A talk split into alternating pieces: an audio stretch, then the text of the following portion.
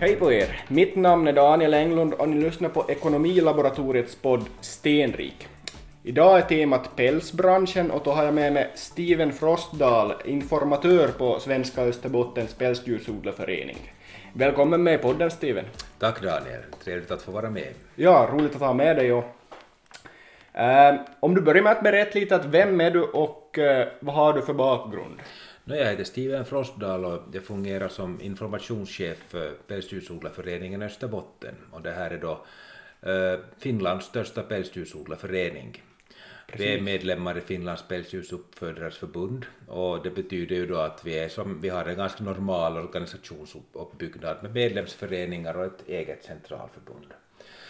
Uh, min egen bakgrund så jag har jobbat i 14 år inom pälsbranschen. Det blir 14 år i höst. Åren går fort när man har roligt. Ja. Och före det så jobbar jag inom bildningsvärlden främst och har en bakgrund som lärare och jag är utbildad historielärare. Precis. Och jag har också jobbat tidigare som företagare och var nästan tio års tid företagare inom restaurang och, och, och, och cateringbranschen. Så jag har nog en ganska så här mångsidig och bred bakgrund från olika, olika, olika saker och dessutom har jag varit politiskt aktiv i över 20 år och jobbat väldigt mycket med kommunalpolitik och, och på olika nivåer varit politiskt insatt. Ja. ja. Så jag bor i Nykarleby tillsammans med min familj. Yes, kyllä. Det var en intressant bakgrund och som, som du sa, att väldigt bred och mycket olika saker har du hunnit med. Eh, vad tänker du då jag säger pälsdjursuppfödning, lönsamhet och Österbotten? Vad kommer först upp i huvudet? Jag tycker för Österbottens del så är pälsdjursodlingen, pälsdjursuppfödningen en väldigt unik bransch. Och ser vi på pälsdjursbranschen som vi tar Kalajokidalen i norr och Lappajärvi i öster och Närpes i söder så kan du dra ett, eh, kan du mura in ungefär 95 procent av pälsdjursproduktionen i Finland. Och i de här österbottniska landskapen så är ju, är ju pälsdjursnäringen en mycket viktig bransch. Ja. Sedan om vi ser på lönsamheten så vad jag tänker så det är att vi har ju en väldigt svår situation inom branschen och vi har haft många år med, med svag lönsamhet. Och det här är ju någonting som jag tycker kanske är, de här störst, det är den största utmaningen som vi har idag, ju att fundera mm. på hur vi ska överkomma de sakerna. Precis, precis ja. Eh, jo, och, och det här är ju förstås, Österbotten är ju ett samlande ord för allting.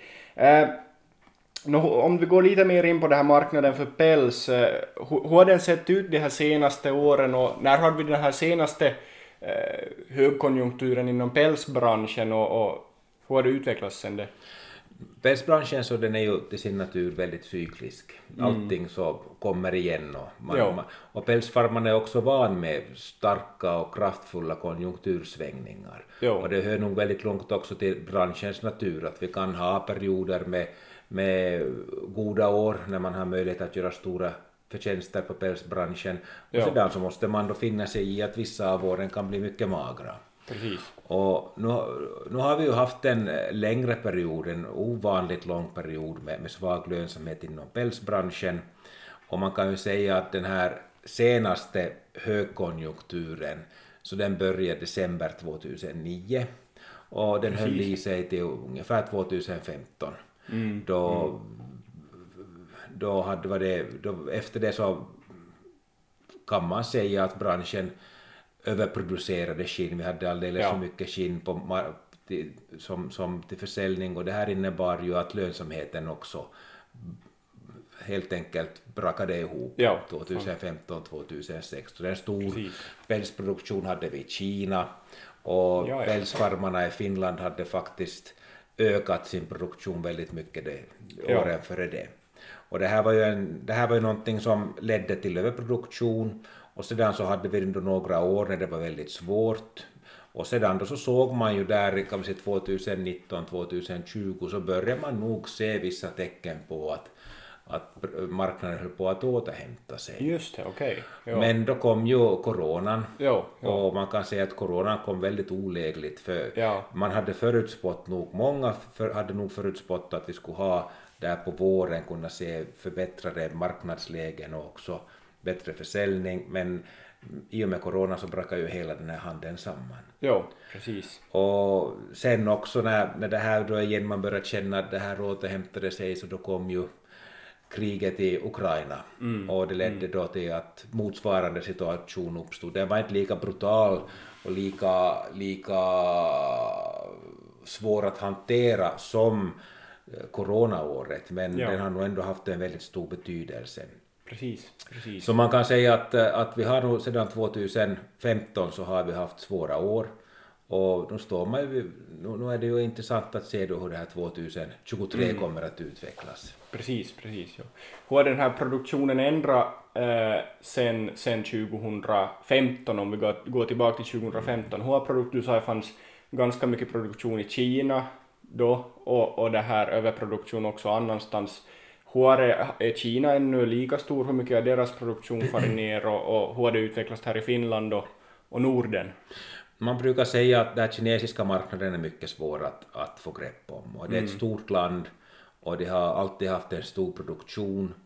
Men allting tyder nog på att eh, produktionen i Kina har varit väldigt låg de här senaste åren och Precis. att den också har minskat kraftfullt. Jo, Och det här, det här beror ju på att, eh, att eh, det är inte som, hur ska vi säga, man, man lever ju i den här tankevärlden att allting är mycket billigare att producera i Kina och, Ja, och ja. nog är det ju på det sättet men, men kvaliteten på det som produceras i Kina jämfört med i Finland så är ju det är mycket stor skillnad. Man kan, Ja. Vissa brukar ju hävda att man kan inte ens säga att finsk blåräv och kinesisk blåräv är samma produkt. Just Kvalitetsskillnaden är så pass sto- stor Ja, och, och det här innebär ju att, eh, att eh, vi konkurrerar ju förstås med kinesiska skinn men att vi har också behöver också komma ihåg att skillnaden är mycket stor på det som vi säljer. jo, jo. Finländsk, hur ska vi säga, det sätt som vi producerar våra djur på så är ju väldigt man är väldigt mån om att man ska ha mycket hög nivå, inte bara på den här kvaliteten utan också på djurhälsan och djur, Ja. djuren ska må bra. Och Ja. det här visar ju nog att sedan när vi säljer våra skinn så då är det mycket bra skinn som kommer från Finland. Precis. Eh, Den kinesiska produktionen så den har ju, den har ju minskat och man kan ju säga att det har ju alltid, de senaste 20 åren så har det ju varit eh, mycket, det är svårt att säga helt enkelt, men mycket större än i Finland. Ja. Kanske, kanske tre eller fyra gånger större än finländsk produktion i vissa sammanhang. Jo, jo, kyllä, kyllä. Eh, Finland då så har vi ju alltid haft eh, en ganska stor blårävsproduktion och en stor revproduktion och som mest i Finland så producerar vi långt över två miljoner rävar. Just det. okej. Och, och idag så är den här siffran är på ungefär en halv miljon rev ungefär i, i, i, i år och ett par hundratusen minkar som produceras i Finland. Ja, Så de här siffrorna har varit mycket låga och på mink så kan man ju också se där var vi också uppe i 1,8-1,9 miljoner mink som mest. Och Ja, ja. som sagt nu är det frågan om ett par hundratusen som produceras i Finland. så det är nog faktiskt procentuellt sett en väldigt liten del Ja, kvar. det, det, här, det här är nog. Och sen om vi ser på, på den här produktionen i Europa så, så det här så det här största minkproducerande landet i Europa, Danmark, så Ja. där, så, där pälsade man ju bort alla minkar Ja. när coronan slog till. Men där börjar man nog att lite komma igång förstås, men det är en otroligt lång väg för danskarna att gå för att komma tillbaka till den nivå som det har varit på. Precis, precis. Ja. Och för pälsdjursförbud har vi ju haft då i Holland och i, i Norge. Ja, Och där har vi ju haft, speciellt Holland hade ju en mycket stor, Nederländ, äh, Nederländerna ska vi väl kalla det, det hade en Ja. väldigt stor produktion av mink och, och allt det Just här det. avslutades ju okej. för två år sedan. Ja. Och Så, så nog har det ju skett väldigt mycket. Ja, och där är det förstås lätt att, att det finns kanske ett mindre utbud nu också.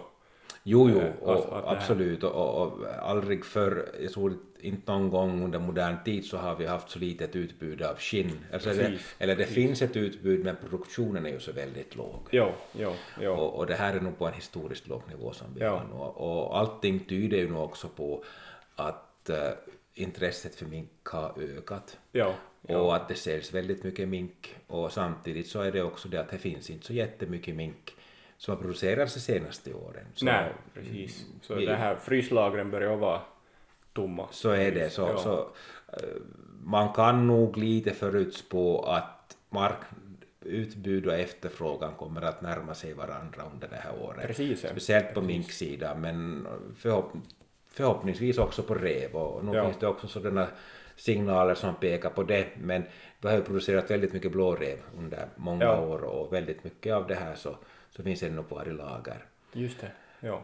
ja. Där behöver man ju också komma ihåg att, att eftersom vi har så liten produktion nu, som där vi är nu så har vi väldigt liten produktion Ja, ja. och det betyder ju det att det kommer också att ta väldigt länge att återställa. Ja, ja att må- för man har tillbaka den här produktionskapaciteten. Så är det, ja. så är det Mm, att, att, att, eh, om vi tänker att du har en, ja, om vi har vad kan jag nog dra till med 100-120 000 avelsdjur så, Mm. så det här och sen så får man då eh, utgående från det så får man då eh, 700 000 valpar Ja, så även fast du sparar Även fast du sparar eh, 20 procent av valparna till avel, så du kan ju bara spara 20 procent av honorna till avel. ja, ja, Så ja. om det är 350 000 honor och tar 20 procent av det så inte blir det så det tar jättelänge att återställa den Ja, här precis, produktionskapaciteten.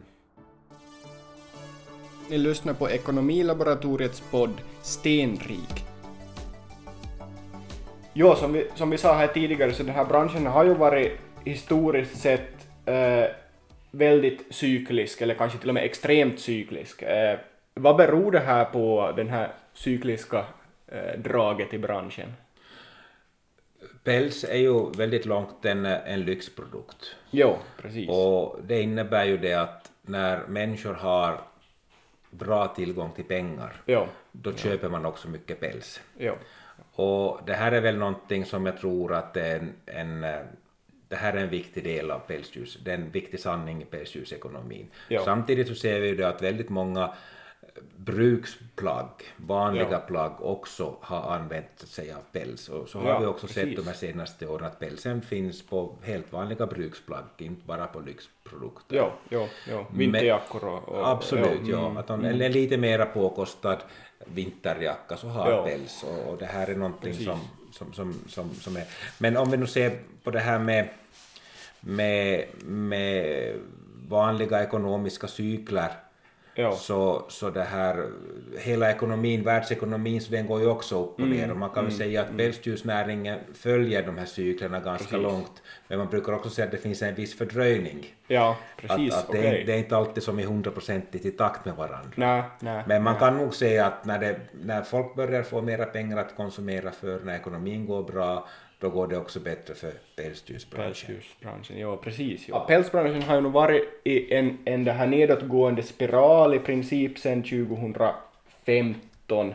Eh, så vad är det mer konkret som behövs för att pälsbra, pälsbranschen ska återhämta sig och, och vad, vad är de här ljusglimtarna i, i, i framtiden som vi kan se? Man brukar säga att, att eh, den här pälsdjursekonomin är ganska enkel och rå. Ja, just det. Och, och, det här, och, och det är nog helt enkelt på det sättet att efterfrågan och tillgång som måste möta varandra. Jo, jo. Är, är efterfrågan för liten och vårt utbud av skinn är för stor så då faller också priserna. Jo, jo. Och, och där har vi nog varit en, en längre tid. Vi har haft vissa perioder nog mellan 2015 och 2022 där vi har sett att priserna har lite rört på sig i rätt riktning. Men att, som sagt, där har vi ju, vi har inte sett den här stabila långa trenden som har pekat upp. Nej, den, här, den som har varit. Så man kan inte riktigt heller kanske prata om en, om en nedåtgående spiral Nej. utan jag skulle hellre säga det att vi har haft en, vi har haft en, en svag, en svag kon, per, konjunktursperiod där vi har sett vissa tecken på återhämtning men att det är ju den här coronan då och sedan också kriget som på något sätt har, har slagit väldigt hårt mot branschen. Jo, precis. Men det som, det som, nog, som sagt att eh, efterfrågan och, och tillgång måste möta varandra Mm. och sedan så behöver också den här kinesiska marknaden att vakna till liv. Jo, Och jo. just de här coronarestriktionerna och den här svaga ekonomiska utvecklingen som var, har varit i Ki- Kina fram till Jo, kanske bara jo. för att man kan säga för att eh, ungefär ett halvår sedan började Jo. svänga. Så det här har ju gjort att vanliga kineser har haft mindre pengar att konsumera för, de har inte kunnat röra sig fritt Jo. och det här ska vi säga glädjen att få vara fri och ha möjlighet Jo. att konsumera som man vill, så den har, den har inte funnits i Kina på Nej, samma sätt. nej, nej. Och sedan så är ju också den här ryska marknaden bort. Jo, Och, vi, och, och det här betyder ju också att där den är också mycket svår att kompensera. Ja. Och sedan så är det nog att, att eh, modet är väldigt avgörande. Ja. Det är nog det som, det som man eh, upplever att det är mode, det är det som man säljer. Ja, och det, skulle, det, det, det här är nog någonting också att vissa, vissa pälsplagg så har inte varit i mode. Vissa Mm. har varit och vissa har inte varit. Och de pälsplagg som inte är mode, så de skinnen så blir ju då också svårare att sälja. Jo, jo, jo förstås, jo, jo. Jo, Och för, för blåräven som då är den här viktigaste finländska produkten, så där är det väldigt viktigt med de här besatserna. ja, att besatser på jackor och kragar och Okej, så vidare bortåt. ja, ja. Så det har en enorm betydelse för, för Finland. Då har man inte i modet att det ska vara besats på jackor, så då, Ja. är, då är det också någonting som slår direkt mot blåräven. Ja, precis. precis. Hur stor del historiskt sett av Finlands produktion har farit mot Kina och Ryssland? Man kan säga att nu, nu är det ju lägre förstås av naturlig orsak, men det ja. beror ju också på att, att det som vi säljer är så lite jämfört med vad det var för, för, för 8-10 år sedan. Ja, Men äh, normala, ett normalt konjunktursläge så ska det nog vara 60-80 procent av skinnen som ska ja. säljas på, på den här ryska och kinesiska marknaden. ja, ja, precis. Ja, ja intressant. Eh, hur ser du, Steven, på den här politiska risken med, med skinn och, och, det här, med det här djuraktivister och, och, och så vidare? Att, hur, hur ser du den här risken, i, i, speciellt i Finland? Då? Den här frågan med, med djuraktivism så är ju mycket bred. Ja, Och, och det finns, om man ska börja bena ut allting så, så behöver vi kanske göra ett helt skilt radioprogram kring det. Men, eh, men jag upplever ju att Finland så har en ganska, här står pälsdjursnäringen politiskt sett på en mycket stabil grund. ja, Och vi har ett mycket medvetet och, tycker jag, väl fungerande pälsdjursförbund. Vi samarbetar med övriga organisationer inom, inom jordbruksorganisationerna. Och det finns ju en stark sån här sammanhållning och solidaritet bland jordbruksorganisationerna. Ja. Och, och, och att man också driver den här, den här politiska diskussionen så för man gemensamt. precis. precis Och ja. idag så ser vi ju det att alla jordbruks alla, alla jordbrukssektorer som håller på med livdjur så är ju utsatta för det här samma ska jag säga vulgära och osakliga arbetet för att försöka få förbjuden, förbjuden, för- ett förbud mot, mot djurhushållning och det här Ja, ja. gäller ju inte bara pälsdjursnäringen. Nej, precis, precis. Och, och det, här är, det här är nog en stor utmaning och väldigt långt så skulle jag vilja säga att det är ju fast till oss själva, vi som jobbar och är aktiva inom de här branscherna, att kommunicera det som vi gör, vara öppna, transparenta och diskutera med, med samhället vad Ja. vi håller på med.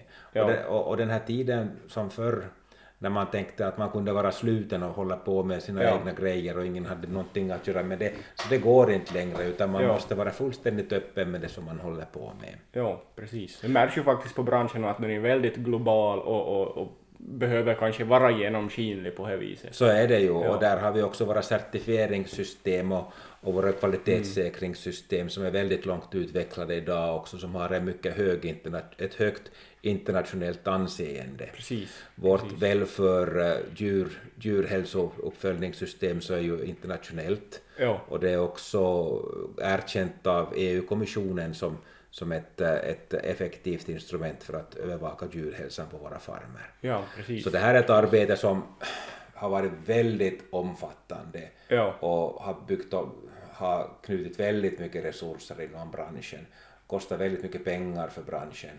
Men de här systemen så upplever vi samtidigt är livsviktiga för att vi ska kunna, som, kunna kommunicera det vi håller på med på ett bra sätt Ja, och också ja, försvara det. ja, Och, och djurhälsan så är ju det absolut viktigaste för pälsproducenterna.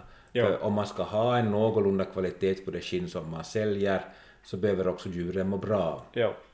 Och det här, det här är ju någonting som, som är en sån här fast spikad, det är ju ett narrativ inom branschen som är, som är, som är väldigt viktigt att uppmärksamma. Vi måste ta hand om våra djur på rätt Ja. sätt, annars så får vi inte kvalitet och dessutom så är det också svårt att försvara att vi håller på med vår näring. precis, precis. Så, precis. så det, här, det, här, det här arbetet så det är fortlöpande och jag skulle vilja påstå att jag skulle vilja påstå att när man eller jag tycker själv min personliga åsikt, Ja. att väldigt mycket kritik som kommer mot pälsbranschen är osaklig, för man ser inte på det arbete som vi gör och det Nej. som vi har gjort och det som vi har uppnått Ja. och, och hur bra farmarna tar hand om sina djur.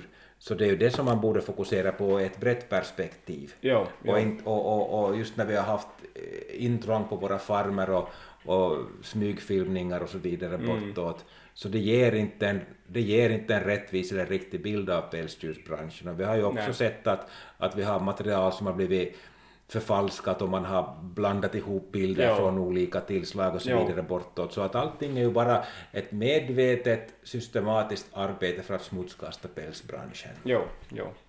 Och, och det här är någonting som jag personligen upplever är väldigt frustrerande, men och speciellt i dessa tider med sociala medier där det är väldigt svårt att kontrollera och, och delta i diskussioner där man har en massa arga människor som Ja. tycker en massa saker men kanske inte vet så jättemycket. Ja, ja. Och, och, Ja, och de är här diskussionerna är svåra att hantera. Men samtidigt tycker jag också att vi kan inte heller börja ställa oss i en sådan position så att vi försvarar oss mot osakliga angrepp, utan Nej. bara säga att det här gör vi, det här är vårt utgångsläge, så här är, ser branschen ut och, och vill ni veta mer så ta kontakt så informerar vi. Vi kan Ja, inte som precis. ta de här aggressiva påhoppen, utan Nej, vi måste nej. helt enkelt vara vi är öppna, vi har inga hemligheter, det är bara att komma hit och diskutera så öppnar vi upp vad vi håller på med. Precis, precis, ja, ja, ja. Kyllä. Eh, nå, om, som företagare då, hur lyckas man i pälsbra, pälsbranschen?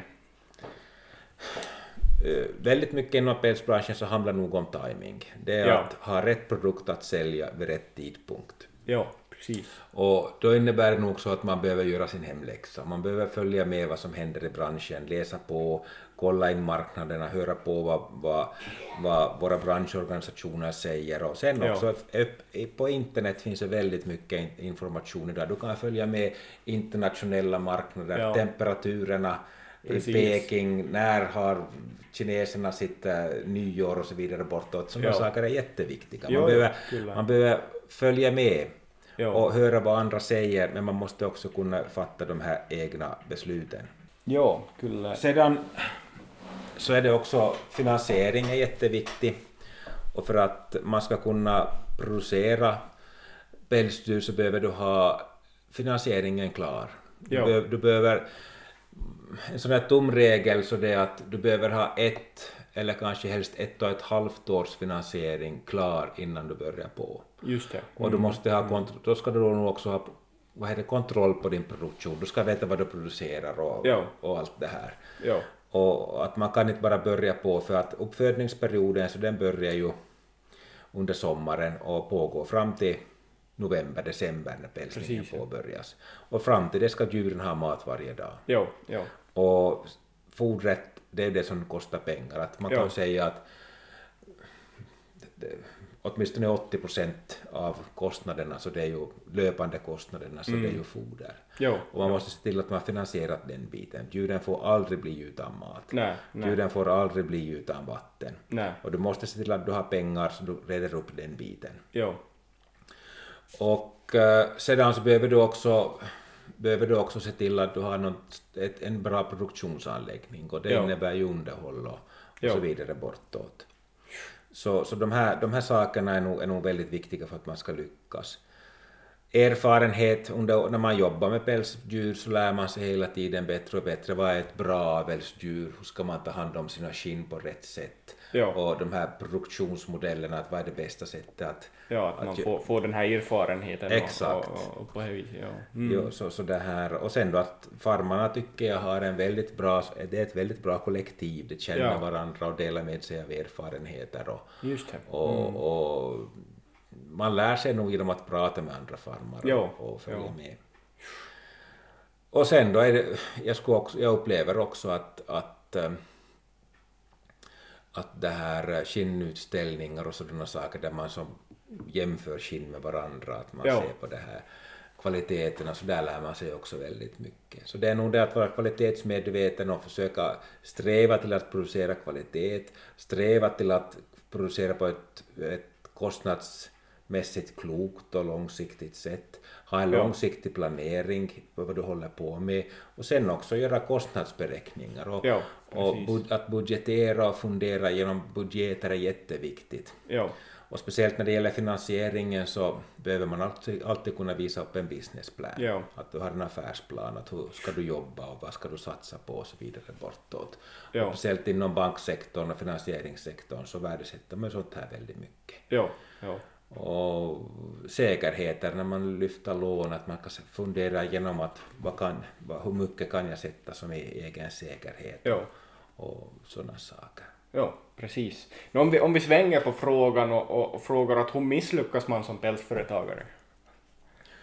jag, jag, kan, jag har nog upplevt många gånger att när det har gått, när, man inte har lyckats eller kanske till och med misslyckats, så väldigt ofta så är det nog frågan också om otur. Ja, Och som jag sa tidigare, att tajmingen är jätteviktig. Du kan Ja. producera en, en, någonting mycket framgångsrikt, men om inte Ja. marknaden, när det här skinnen går till försäljning, om inte marknaden är intresserad av de här skinnen då, precis. precis. så då, då kan du hamna i en, en svår situation. Och också det om du bygger upp en för stor produktion under för kort period. Just det, okej. Att, eh, att om, om du har en stor produktion så behöver du också kunna se till att du har pengar och kapital så du kan klara av att föda upp den här produktionen. Och, och, och att du också kan ha kapital för en produktion till. jo. Men, men det är ju det som är problemet inom branschen, så det är det att om man alltför snabbt bygger upp en stor produktion och inte klarar och marknaden svänger neråt och du inte klarar av att upprätthålla kostnaderna, Jo. så då finns det alltid en risk Hamnar man och säljer för, för slumpa bort slumpa skinnen, bort det- ja, och, mm. och, och då, då, är det ju, då måste man ju hitta pengar någonstans för att Ja, företaget ska kunna fortsätta och överleva. ja, precis.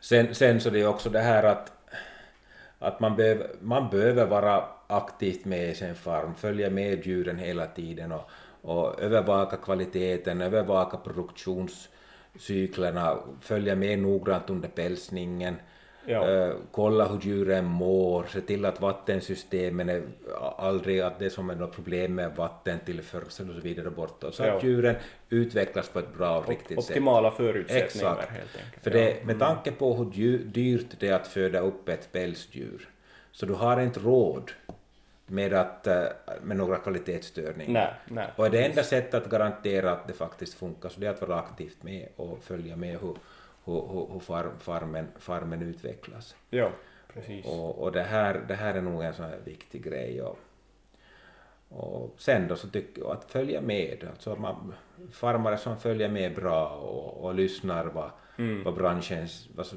kommunikation som kommer från branschen och information, så det, det är ofta välupplysta och välupplysta farmare brukar också Precis. ha möjligheter att snabbare ändra på sin produktion. Ja, ja, ja.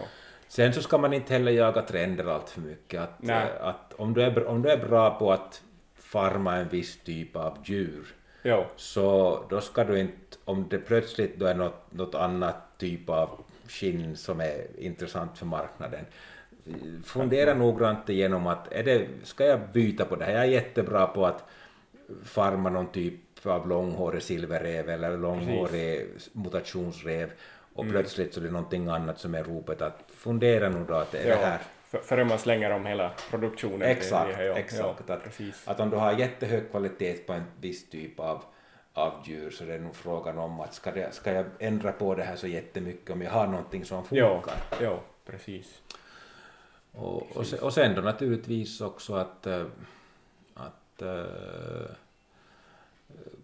vara uppmärksam på nya saker. Det kommer hela tiden ny, ny teknik och nya produktionsmetoder. Kommer Ja. hela tiden och vara uppmärksam på de här grejerna. Och pälsbranschen är kanske nog en lite så här konservativ bransch till många Ja. delar.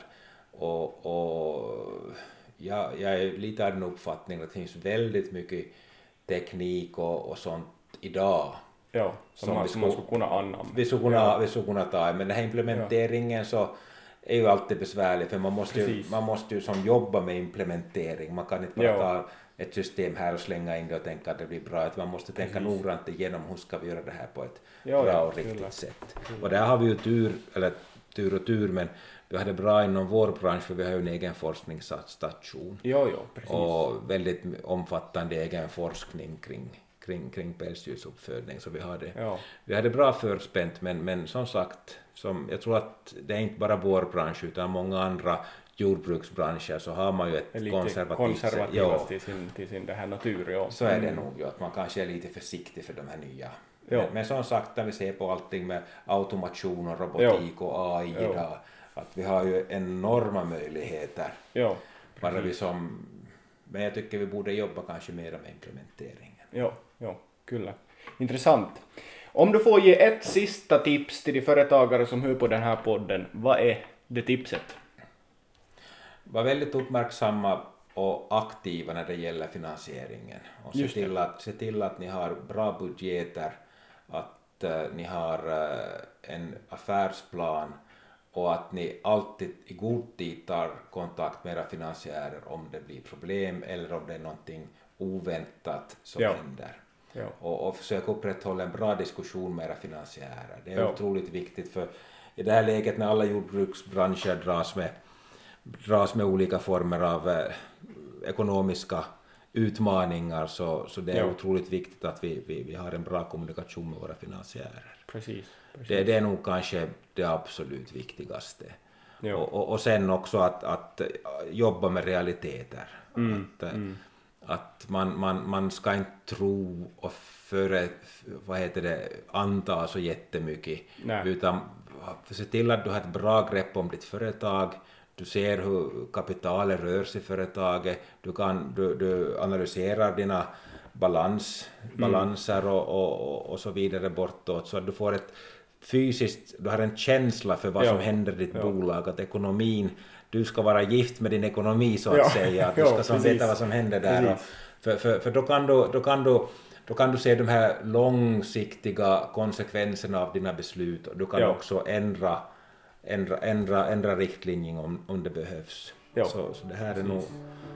Det var en bra slutkläm, su- slutkläm på podden att vara gift med din ekonomi. Tusen tack Steven för att du ville vara med i podden. Tack själv hör du.